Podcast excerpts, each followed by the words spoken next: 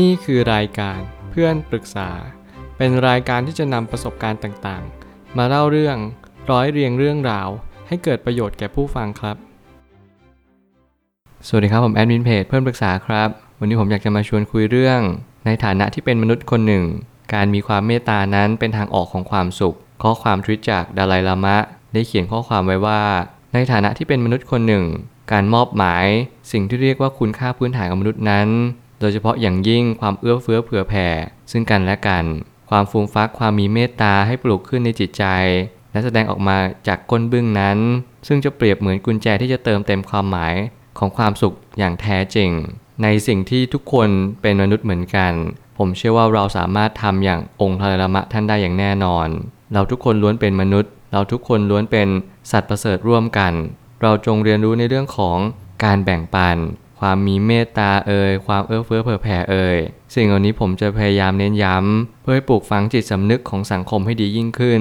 หลายครั้งที่เรากำลังนั่งในโรงเรียน แล้วเราก็ชอบเจอครูพร่ำสอน ในเรื่องของการปลูกฝังความดี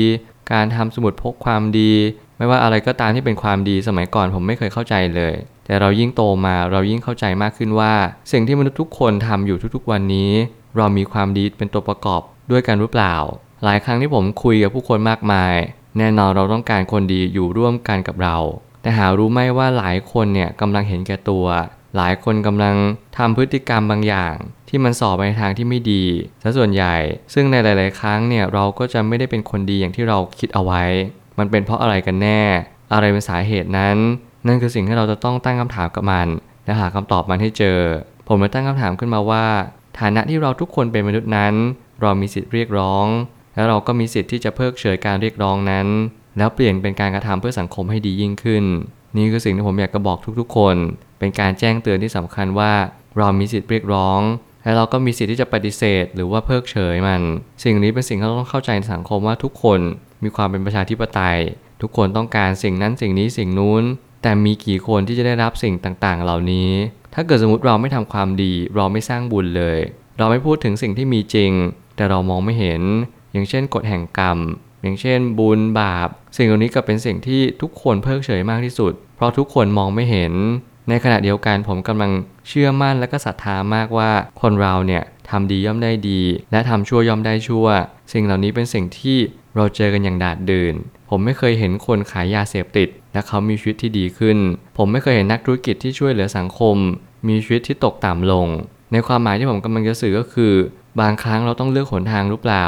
หลายครั้งที่ผมกำลังเชื่อมั่นอะไร แปลกๆ หรือว่าถูกต้องแล้วก็ตาม นั่นคือผมเชื่อว่าการทำดีย่อมได้ดี และการทำชั่วย่อมได้ชั่ว ผมก็ต้องหาข้อพิสูจน์ต่อไปว่ามันเป็นจริงๆนั้นหรือเปล่า ความเมตตานั้นไม่ใช่จะฝึกฝนกันง่าย ๆ กับบางคนเขาก็สามารถทำได้โดยง่าย ก็เพราะเขาเหล่านั้นฝึกฝนกันมาอย่างยาวนาน หลายภพหลายชาติ หากว่าเรามองในเรื่องของกฎแห่งกรรม แล้วก็เชื่อเรื่องเวียนว่ายตายเกิด คุณจะเรียนรู้สิ่งที่สำคัญมากที่สุดอย่างหนึ่งเลยก็คือ ในเรื่องของกฎแห่งกรรม คุณมาหลายภพหลายชาติ คุณมาทั้งภพที่เป็นมนุษย์ภพที่เป็นสวรรค์ภพที่เป็นนรก รวมถึงภพที่เป็นพรหมด้วยเช่นเดียวกัน สิ่งอันนี้เป็นสิ่งที่เป็นความเชื่อ ซึ่งไม่มีกฎข้อพิสูจน์อะไรมาก นอกจากพระไตรปิฎกที่คุณจะสามารถศึกษาอ่านได้ แต่แน่นอนแล้วผมไม่ได้จะยกประเด็นว่าเราทุกคนต้องเชื่อเรื่องเวียนว่ายตายเกิดมันไม่จำเป็น แต่เราจำเป็นจะต้องเข้าใจเรื่องของธรรมชาติเรื่องของสิ่งที่มีจริง ๆ อยู่ทุกๆวันนี้ เช่นความสุขเอ่ยความทุกข์เอ่ย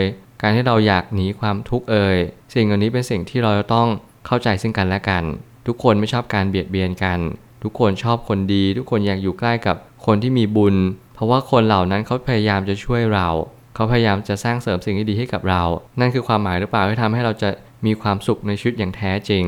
ความสุขในชีวิตไม่ใช่ของที่จะหยิบยืมจากใครได้ ทุกคนรู้ได้ด้วยตน จากการปฏิบัติให้ตรงต่อเหตุและผลเท่านั้น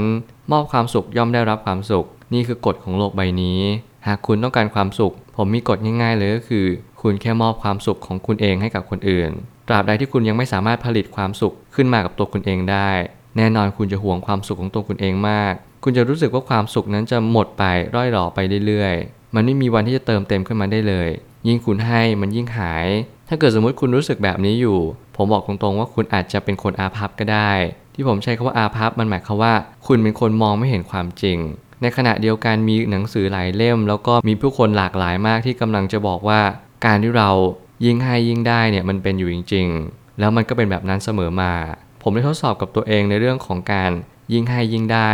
อย่างแรกเลยที่ผมรู้สึกว่ายิ่งให้ยิ่งได้ก็คือ ยิ่งผมพูดพอดแคสต์ผมจะยิ่งมีกำลังใจในการใช้ชีวิตมากขึ้น ผมจะมีความเชื่อมั่นในตัวเอง แล้วก็สิ่งที่ผมพูดมากขึ้นเรื่อยๆ เพราะผมพยายามหาความรู้ ผมพยายามหาสื่อต่างๆ ที่ผมเสพ พยายามปิดกั้นตัวเองจากสิ่งที่ไม่ดี พยายามเปิดรับสิ่งใหม่ๆ ที่จะพัฒนาตัวเอง ให้ดียิ่งขึ้นกว่าเดิมนั่นคือความหมายชีวิตที่เราพยายามมอบสิ่งที่ดีให้กับคนอื่น มันเป็นเป้าหมายหลักที่ผมกำลังมาเปิดเพจ มาพูดพอดแคสต์ มาใช้ชีวิตอยู่ทุกๆวันนี้ เพราะผมเจอความหมายชีวิตที่แท้จริง เนื่องจากที่ผมตั้งคำถามมาเนิ่นนาน หลายคนต้องการความหมายชีวิต หลายคนต้องการมีจุดมุ่งหมายในชีวิต แต่หารู้ไหมว่าจุดมุ่งหมายที่ดีที่สุดก็คือ เราจงโฟกัสในจุดที่กว้างที่สุด และเห็นชัดที่สุดก็คือสังคมนั่นเอง เมื่อไหร่ก็ตามที่เราอยากช่วยผู้คน เมื่อไหร่ก็ตามที่เรามีจิตใจที่เปิดรับสิ่งต่างๆ ที่เป็นสิ่งใหม่ ๆ ก็ตามแต่ ไม่ว่าจะดีหรือแย่ เราพยายามคบคิดมัน นั่นคือหนทางความสุขที่แท้จริง มันก็เลยเป็นคำตอบว่ายิ่งให้จึงยิ่งได้ แล้วมันก็เป็นแบบนั้นเสมอมา ปัญหาที่เกิดขึ้นมามากมาย ก็ล้วนมาจากการไม่รู้ความจริง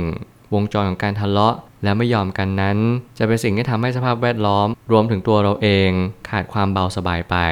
หลายคนไม่รู้ความจริง หลายคนก็ทะเลาะเบาแวงกัน ในเรื่องเล็กๆน้อยๆบางคนเอาเรื่องเล็กเป็นเรื่องใหญ่ แน่นอนเราควรที่จะทำเรื่องใหญ่ให้เป็นเรื่องเล็กหรือเปล่า มีเรื่องบางเรื่องที่ผมเชื่อว่าเราควรจะแก้ไขให้เร็วที่สุดเลยก็คือ การวิพากษ์วิจารณ์ หากเราใช้คำวิพากษ์วิจารณ์เปลือง อย่างเช่น เวลาเราทุกคนมี 24 ชั่วโมงเท่ากัน แต่บางคนใช้เวลาทั้งหมดไปกับการวิพากษ์วิจารณ์คนอื่น ซึ่งสิ่งที่สำคัญที่สุดคือ เราควรที่จะมาดูตัวเองหรือเปล่า สังเกตตัวเองมีสติตื่นรู้ ว่าเราควรปรับปรุงอะไร ว่าเราควรจะแก้ไขสิ่งใด ไม่ว่าคุณจะเป็นคนแบบไหน ผมเชื่อว่าคุณก็ยังมีสิ่งที่ ต้องควรปรับปรุงอยู่ดี ไม่มีใครเลยที่สมบูรณ์แบบมาตั้งแต่เกิด ไม่มีใครเลยที่เขาสามารถที่จะยืนหยัดอยู่บนโลกใบนี้ โดยปราศจากอุปสรรคมันเป็นไปไม่ได้ เราทุกคนล้วนมีกิเลส กิเลสก็คือสิ่งที่ดำมืดในจิตใจ เราต้องการขัดเกลาตัวเองต้องการบ่มเพาะตัวเองมากขึ้น นั่นคือคำตอบหรือเปล่าว่าเราควรจะดูที่ตัวเองสังเกตที่ตัวเองมากกว่าการวิจารณ์คนอื่นทั้งวัน นั่นคือสิ่งที่เราต้องเรียนรู้ในเรื่องของความเบาสบายในจิตใจ มองสังคมมองผู้คนอย่างเข้าใจ ผมไม่ได้พูดเพียงเพราะว่าผมเป็นคนดี ผมไม่ได้พูดเพียงเพราะว่าผมอยากให้ทุกคนไม่ทะเลาะกัน อันนั้นมันไม่ใช่เหตุผลที่แท้จริง แต่ผมอยากจะบอกความจริงว่าคนเรา มันเปลี่ยนแปลงกันได้ยาก หากเราทุกคนเริ่มเปลี่ยนแปลงที่ตัวเอง นั่นจะเป็นทางออกของปัญหาหรือเปล่า สุดท้ายนี้ หากอยากนอนหลับให้อิ่ม จงรู้จักปล่อยวางที่จิตใจ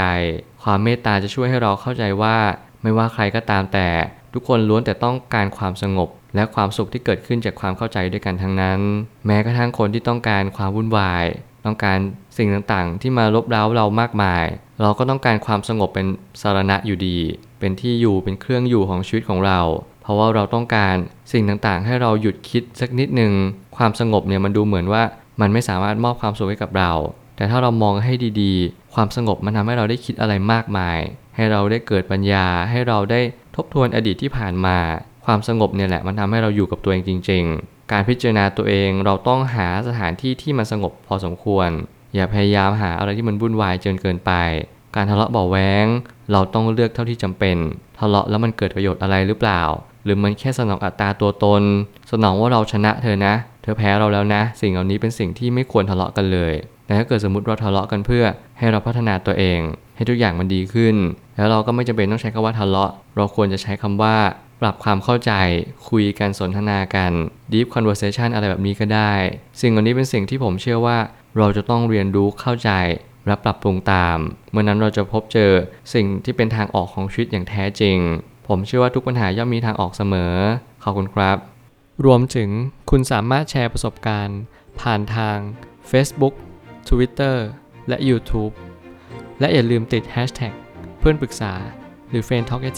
ด้วยนะครับ